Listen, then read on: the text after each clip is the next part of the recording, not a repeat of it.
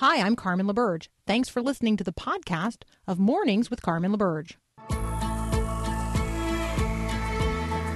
Encouraging you to live as an ambassador of God's kingdom in the world. This is Mornings with Carmen LaBerge on Faith Radio.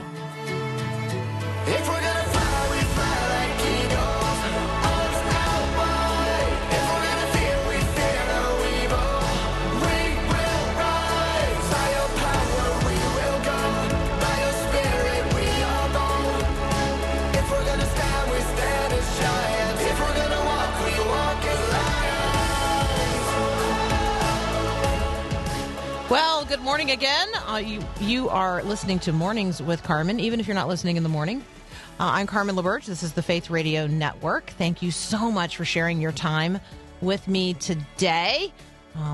I trust that you are anticipating divine appointments that God has already set. Whatever you have on your calendar, I hope there's enough margin in there for the things that God has planned for you today, ways in which he intends to bless you and then use you as a blessing in the lives of others, ways in which he intends to use you as an instrument of his grace, ways in which he intends to use you as a mouthpiece, speaking the truth in love into the lives of people who really, honestly, they don't know that God is good, that God is great, that God is gracious, that God's mercies are new every morning, that he's available right now, that all they need do is turn to him. There's nothing more required. Jesus has done everything necessary for our salvation, and the Holy Spirit is poured out upon those who believe in him in order that we might walk by faith in the midst of whatever is happening, that we might be people of peace and contentment in the midst of all of life's circumstances.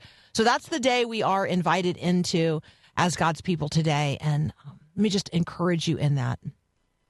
There are lots of things going on in the world. President Biden has walked back the White House's walk back of his comments about Russian President Vladimir Putin, which the president offered in a speech in Poland at the very end, where he, added some words about Putin not being able to remain in power.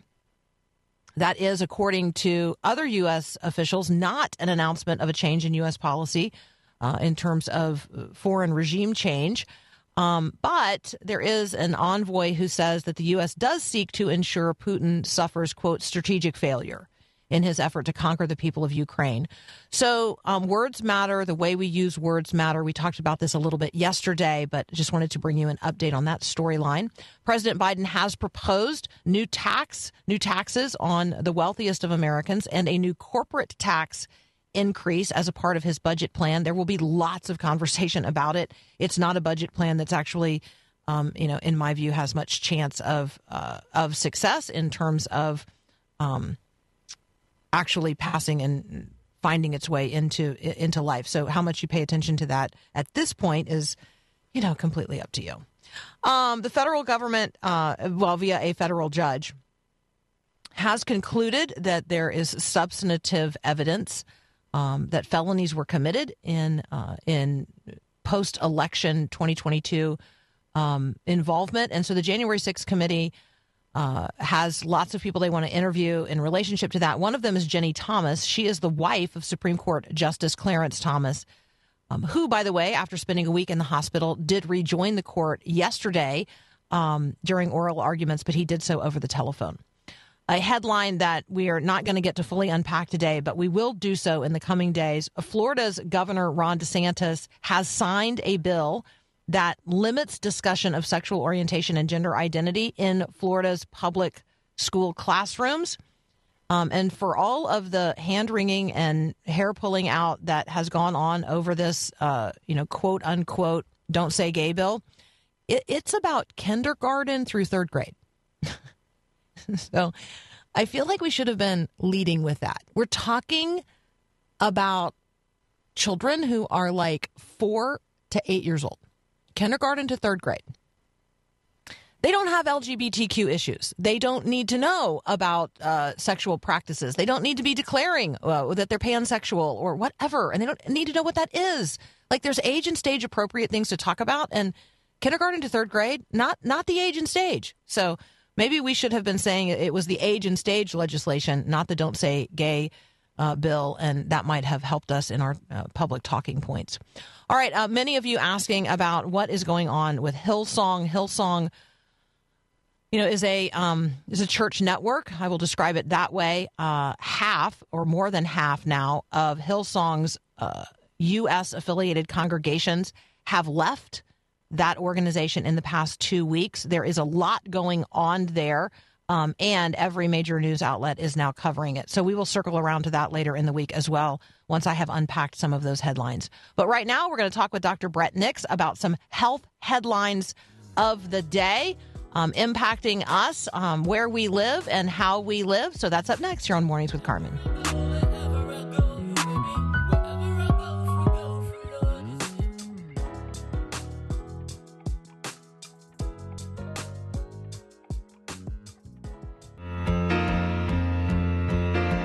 Doctor, my eyes have seen the years and the slow parade of years without crying. All right, Dr. Brett Nix is joining us now. He serves with the Christian Medical and Dental Association.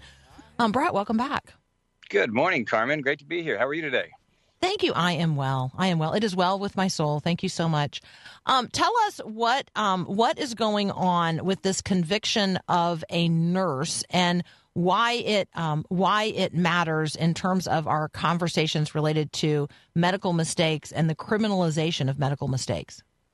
Boy, I tell you, this is a telling story. The one that you're referring to, for those who may not be familiar, relates to a nurse that practiced in the Nashville area, and as a nurse was working in a critical area and had a medication error. She gave a medication that causes a paralysis of the body rather than a sedation, and both medications start with the letter V. They're very similar. They're medications that are commonly given in this era of care. And in that process, it led to a patient's death. Now, before we unpack that in great detail, let's step back to 1999. And the Institute of Medicine talked about "to err is human" and talked about the frequency by which medical mistakes happen in healthcare centers. And then from that process asked, how do we go about creating safety checklists and the different types of things that you may see if you're going in for an operation, if you're going into your doctor's office asking about allergies and things. Many of these things are unpredictable related to allergies. We don't know who's going to have an allergy to something until they have it. And so sometimes that is something that's identified. In this circumstance, what happened was the individual was found guilty by a jury, and this was last Friday, claiming that her error was not just a medical error, but that was criminally negligent homicide of that patient.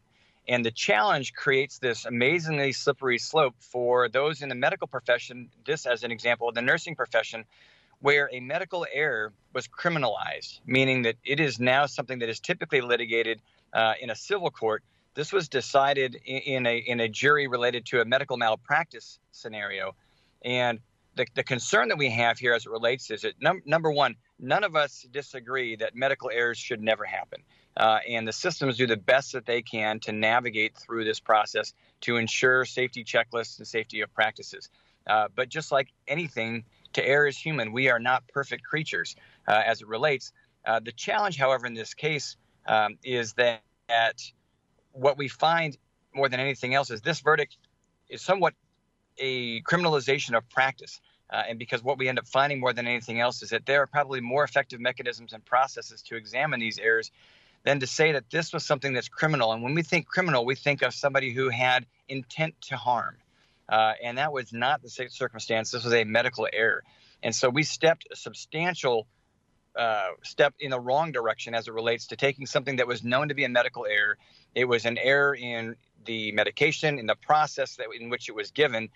And quite frankly, like I said before, very, very similar medications. But instead of recognizing this as an error, we took the step in the jury to call this a criminal act, meaning that there was intent to harm. Setting this up, though, of course, is huge because what happens now is if someone makes an error, there is a fear, or there could be a fear if this captures that anyone who's in practice of medicine and makes a mistake is now not just going to have medical malpractice, but is going to be held in a criminal charge, which could lead to time in jail, could be obviously loss of license and things along those lines. The ramifications can be enormous, especially as we look right now. What have we been facing in the COVID era? We don't have enough nursing staff, medical staff to provide safe care to the patients that we have already. And so this verdict is very disturbing across the nursing associations, the health associations, hospital associations. The reverberations of this could continue if this continues in this process.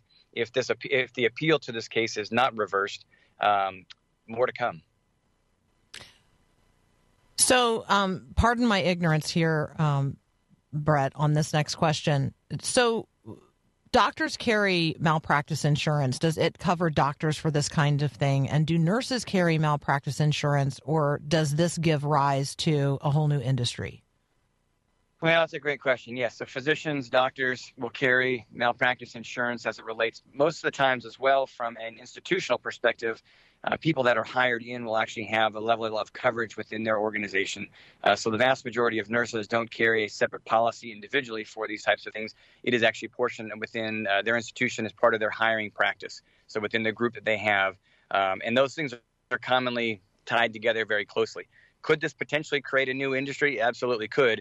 And anytime that we lead into a legalization of process where we have to go ahead and create a new insurance pathway, what do we know that comes with that? It comes at a cost. It'll come at a cost of individuals saying, you know what, I can't do this. The risk associated for me, and this is not just financial, but anytime someone makes an error, what we have to recognize is when a medical error is made, the individual that makes it, this is not something that they intend to do. This is not something that they want to have happen.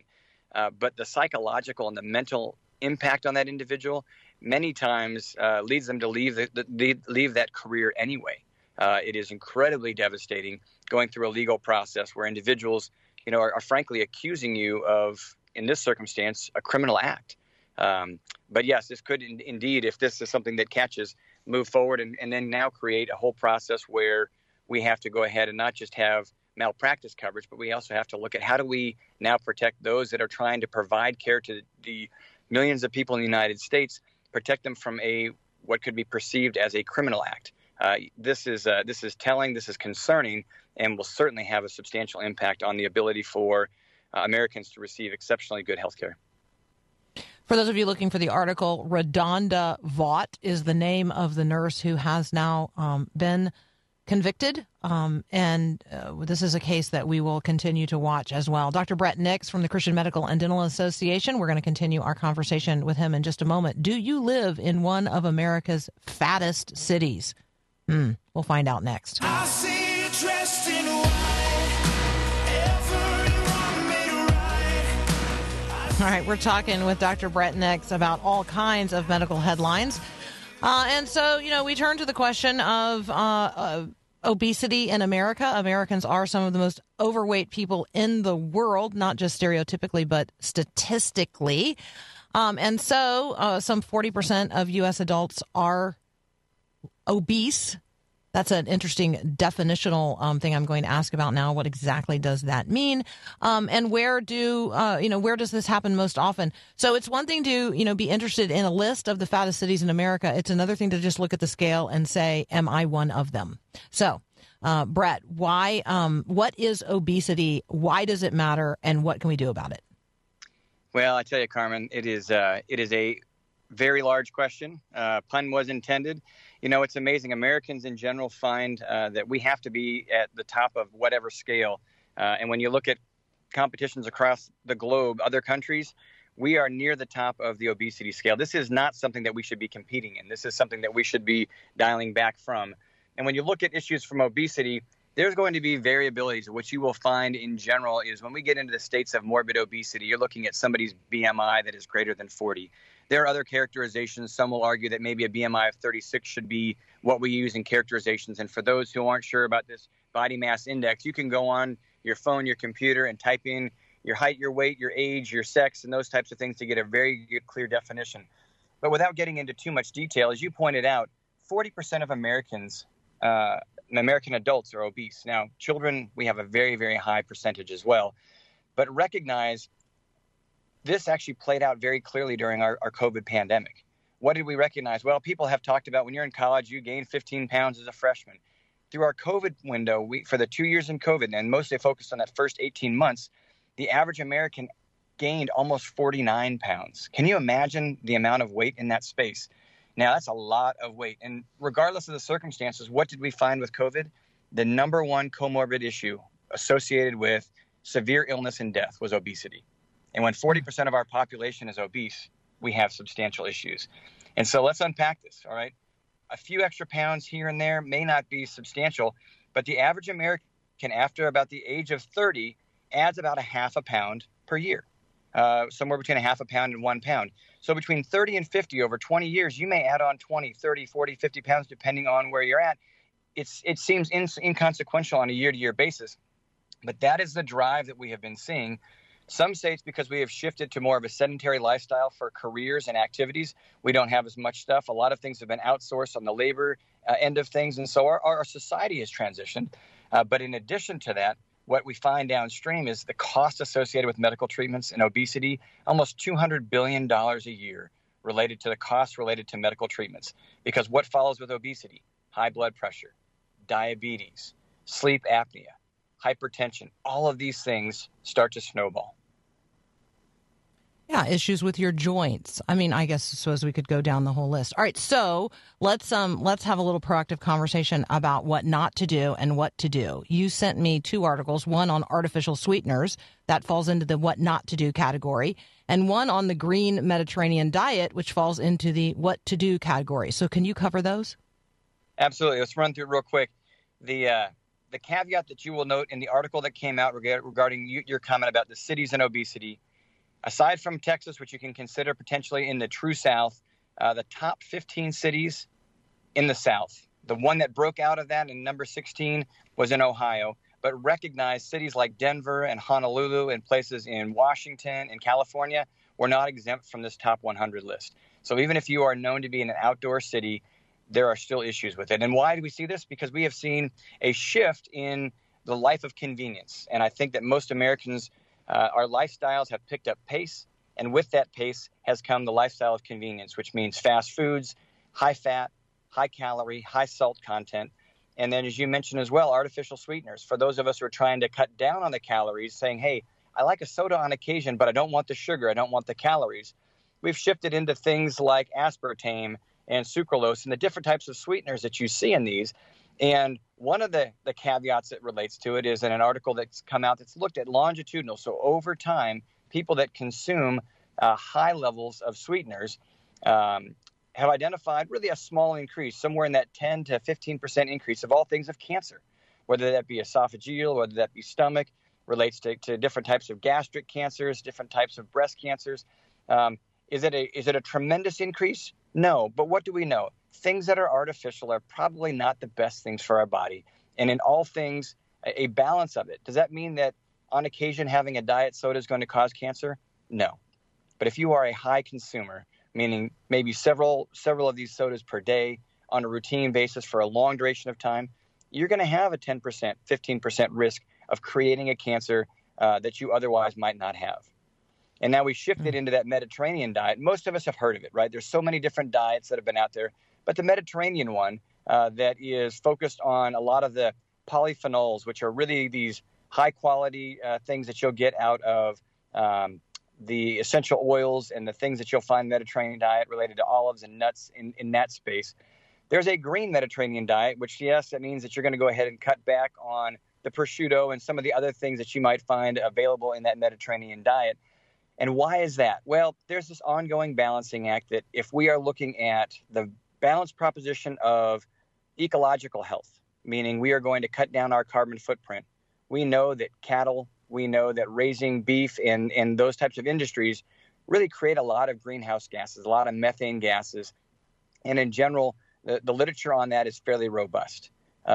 If you minimize the amount of that and you're able to regentrify, regreen, if you will, plant trees, et cetera, in a lot of those rangelands, perhaps we have the capacity to go ahead and wash the environment, wash the air to a greater degree. But what do we know with this? With the green Mediterranean diet, you're going to see a reduction in cardiovascular illness. You're going to see a reduction in associated obesity. These are the types of things that have been known with the Mediterranean diet. The twist is, hey, can we be not just healthy ourselves, but can we also create a healthy environment in doing so? Yeah, that's good. So that's the green Mediterranean diet, if you want to check that out. All kinds of great stuff, Brett, as always. You guys can visit directly with Brett at BretNicksMD.com. BretNicksMD.com, also at the Christian Medical and Dental Association. Brett, as always, thank you so much for joining us. We love our time together. Thanks, Carmen. Have a great Tuesday, and I'll talk to you soon. Likewise. You're listening to Mornings with Carmen. I'm Carmen LaBerge, and this is Faith Radio.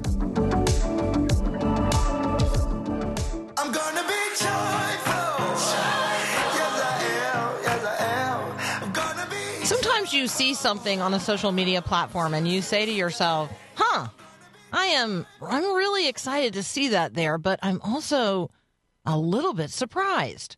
So on March the 4th, 2022, on the Twitter feed of the University of North Carolina basketball team, there was this: keep your eyes straight ahead, ignore all sideshow distractions. And then in parentheses, Proverbs 4:25. In the category of things that make you go, huh. It was interesting to me that a public university like the University of North Carolina Chapel Hill basketball program would be tweeting out a verse of the Bible, along with some great pictures of the young men from their team on the court. And so it led me to want to know more. And when I want to know more at the intersection of sports and faith, where do I go? I go to Sports Spectrum. And so next up, Jason Romano is going to join us. We're going to talk about some storylines of March Madness at the intersection of sports and faith. But we're also going to talk about some baseball headlines as well. That's up next here on Mornings with Carmen.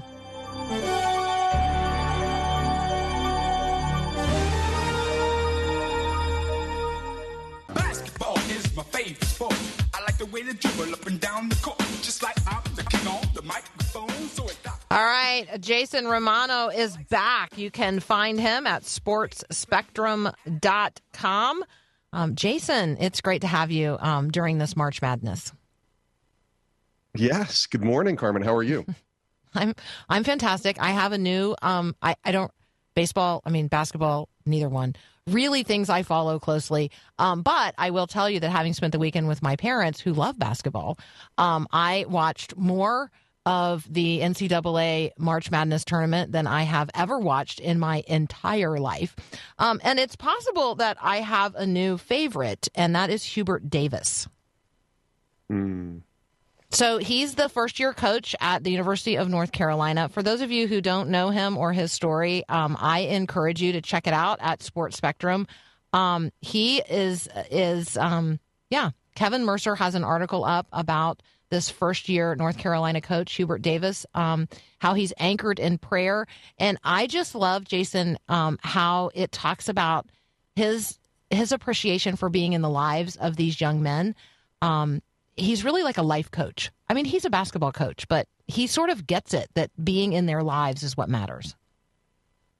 Yeah, Hubert Davis is fascinating to me to watch because he's fairly new to the coaching world. You know, Roy Williams, who is the legendary North Carolina coach, was there for many, many years and stepped down, and Hubert kind of was an assistant under Coach Roy for many years and stepped in. And a lot of people remembered him from being a player with North Carolina and certainly in the NBA. And then he went into broadcasting and he worked with me. He was at ESPN for many years when I was there. And now to watch him get his chance to be a head coach, certainly the success and the platform of making it to the Final Four is a wonderful thing. But to watch how he simply wants to be a servant leader is just a wonderful thing. And to see that he, like you said, he's a life coach. He really looks at this as bigger than basketball. I thought the quote he had after they won the other night to go to the Final Four, he talked about his prayer to the Lord. His prayer to Jesus was that the people that he was coaching, the kids that he was coaching, that good people would be surrounding them in their lives. And I thought that's a really great mindset to look at for young people, because so many young people can get caught up with some of the wrong people in their lives. And what a powerful prayer for all of us to kind of emulate when we think of a head coach in college basketball, to simply pray for the young people that we know, the young people that are in our lives, that good people, godly people will be surrounding them on their journey. So yeah, I'm so impressed with Hubert Davis, and I'll be rooting for him this weekend for sure. Yeah, he's my new fave. So there you go. All right. Other NCAA headlines or personalities that you think we should be alerted to, paying attention to today?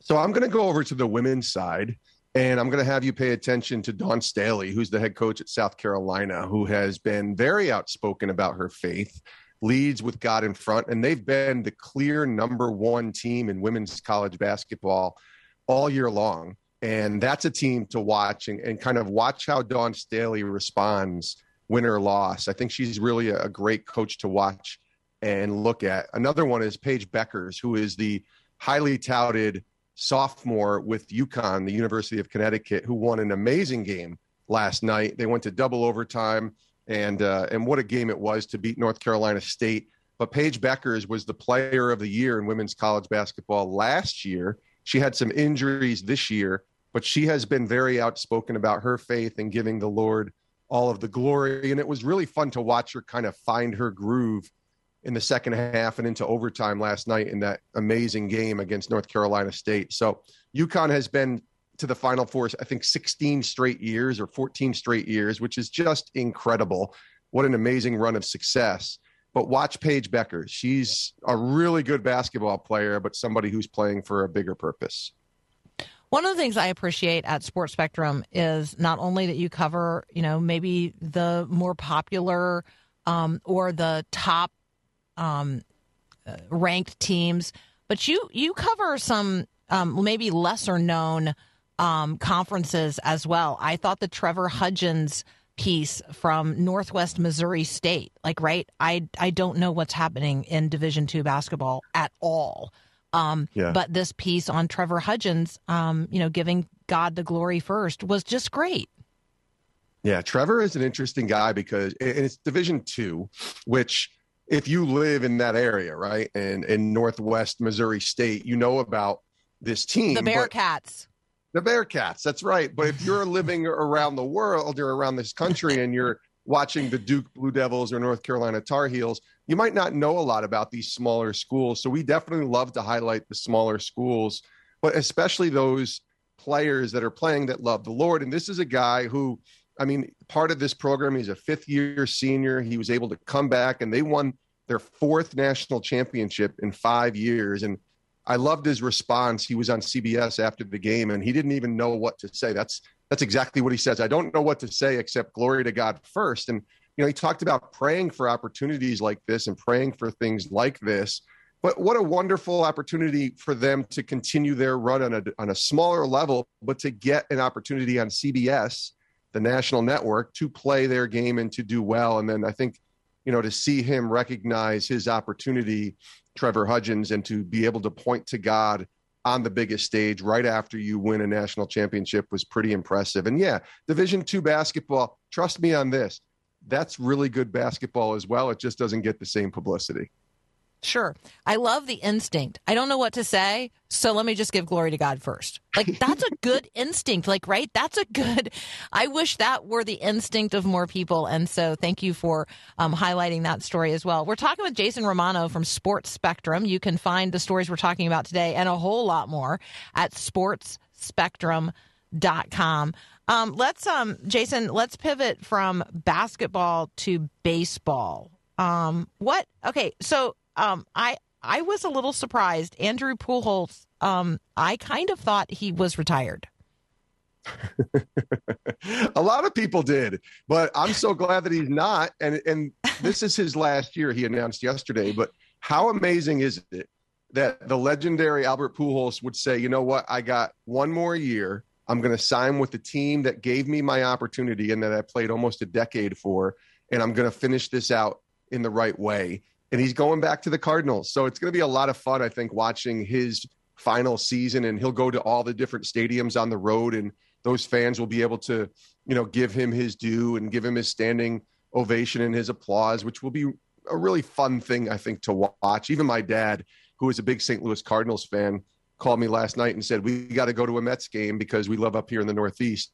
He's like, we got to go see Albert one more time, which I thought was such a good reminder. Even my dad, who's 70 years old, you know, understands the blessing, if you will call it that, of a guy like Albert Pujols, who's played 20 plus years in the majors and is a first ballot sure shot Hall of Famer, but also a first ballot human being as well. You can read a lot about him, not just at Sports Spectrum, but really just Google the work that he's done in the community and how he leads with Jesus Christ in front. I mean, he is not just putting the words faith or even putting the words God. He wants to live his life as an example of Christ. And he's been a great ambassador for the Lord in the game of baseball for 2 decades now.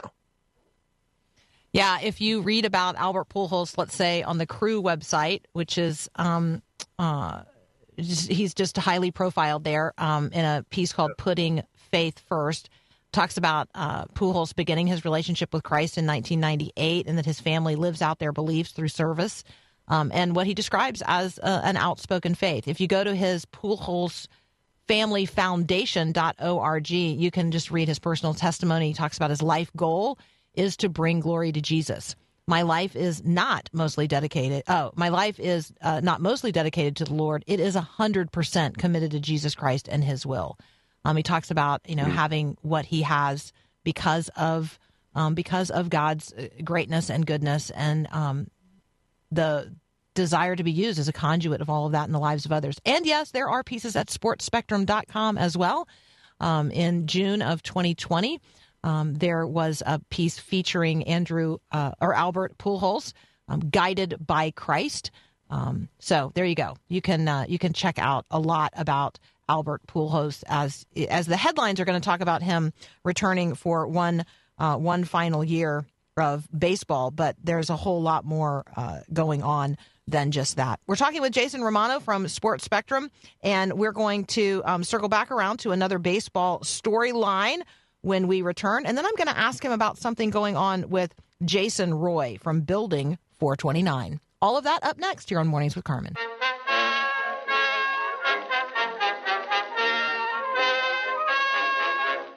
Take me out to the ball game. Jason Romano from SportsSpectrum.com is going to take us out to the ball game. We're going to stay in St. Louis. We just talked a little bit about Albert Pujols re-signing for 1 year with the St. Louis Cardinals. We're going to stick with the Cards for just a moment and talk about Adam Wainwright, a podcast with he and his wife, Jenny, that you can also find at sportspectrum.com. Jason, what do we need to know about the Wainwrights? So you need to know that they are, I would call them the first couple of baseball in a lot of ways, because Adam has been one of the great ambassadors for the game for so many years. Actually, on the cover of our new Sports Spectrum magazine, we did do a podcast with him as well, but we have a quarterly magazine. And on the cover, we put Adam and Jenny Wainwright, and we were able to meet with them at a conference down in Florida a couple months ago before the season started and do a photo shoot and really just sit down with them in person to get to know not just Adam, who we've had on before as a baseball player, but to really go deeper into the idea of what his family life look like from a veteran baseball player and his wife, who've been married almost 20 years and have 5 children. And it was unbelievable what we found in terms of the support that Jenny gives, in terms of how these baseball players like Adam, when they're entrenched in a baseball season, that's all they're really focused on. I mean, you can try to find balance in other areas, but it's really hard when you're talking about a long baseball season with a lot of travel, with a lot of demand. And Jenny really picks up the pieces and keeps that family going, as do so many other wives of baseball players and athletes in general when a season is going on. But we were able to sit down with them and talk about, Adam's 40 years old. How much longer does he want to play? And he wants to spend more time with his family, but his kids and his wife both said, listen, if you still have some talent left and some time left to play, please go do that. We love watching you play, Daddy. And so he consulted his kids and he decided to return for one more season. And I don't know if it's his last season, much like Albert Pujols, which we just talked about, but knowing that this might be his last season, I think it just gives Adam a great perspective. But hear this story. You'll love this, Carmen. A couple years ago, Adam made a decision to read through the Bible in a year, and he called it Walking with Waino. That's his nickname, Waino, Adam Wainwright. And he put together 365 days of reading the Bible in a year together, which, you just read the Bible. There's a lot of those type, read through the Bible in a year type of things. But Adam did it with his commentary, and it kind of forced him as a baseball player, and yes, throughout the year, to read the Bible in a year and to be accountable to that. He had 30 or 40,000 people who are fans of his through social media and other places reading the Bible in a year with him. You talk about using your platform as a baseball player by getting 30 or 40,000 people to read the Bible with you in a year. That's being an ambassador for Christ in a way that I don't think I've ever seen from any other athlete in the 20 plus years I've been doing this professionally.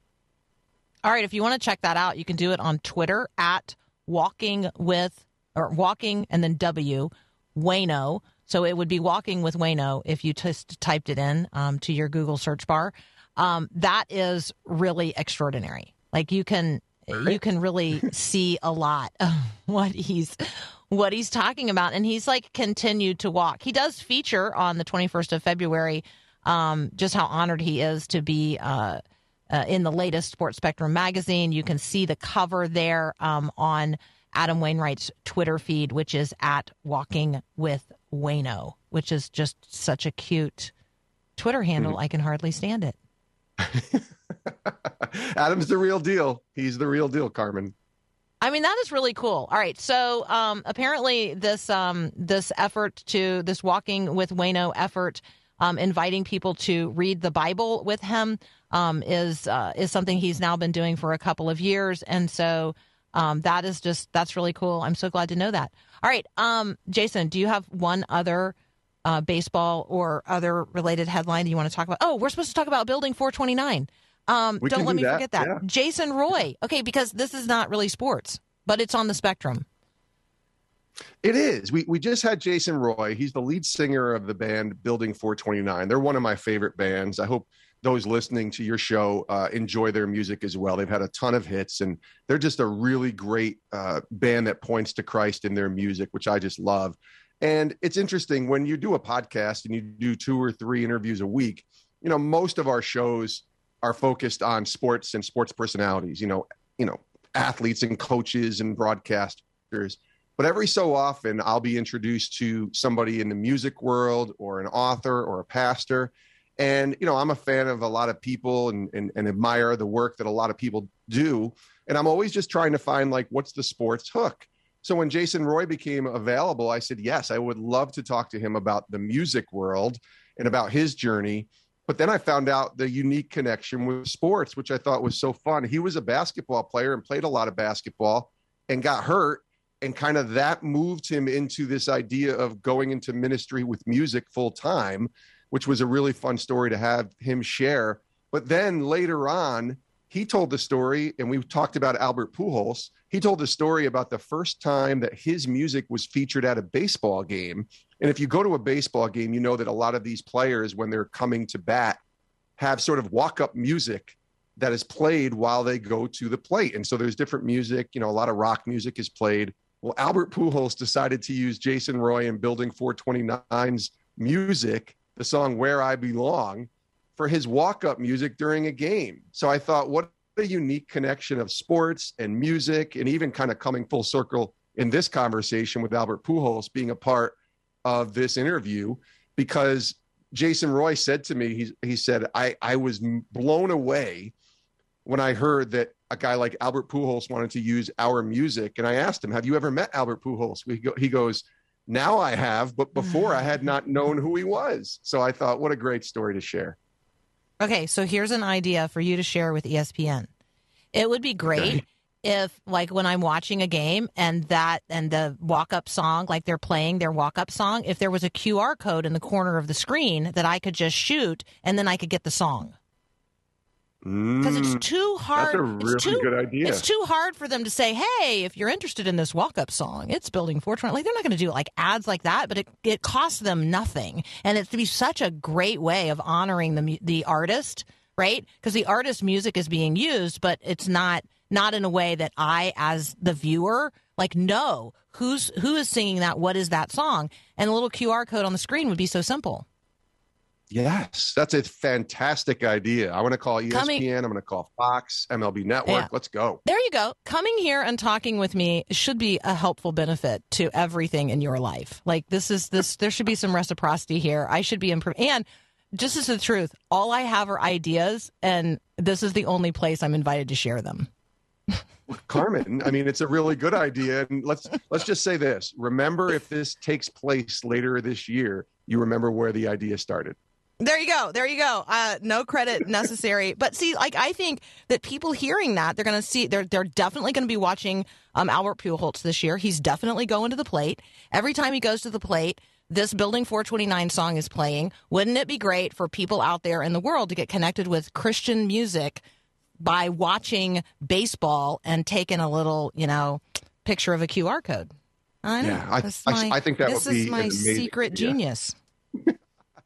Great All stuff. Right, Jason, as always, we love having you. Thank you so very much for joining us. Have a blessed week and a really, I don't know, wonderful ending to March Madness.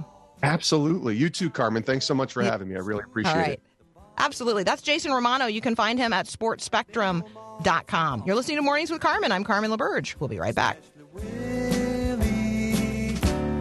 Mickey and the Duke.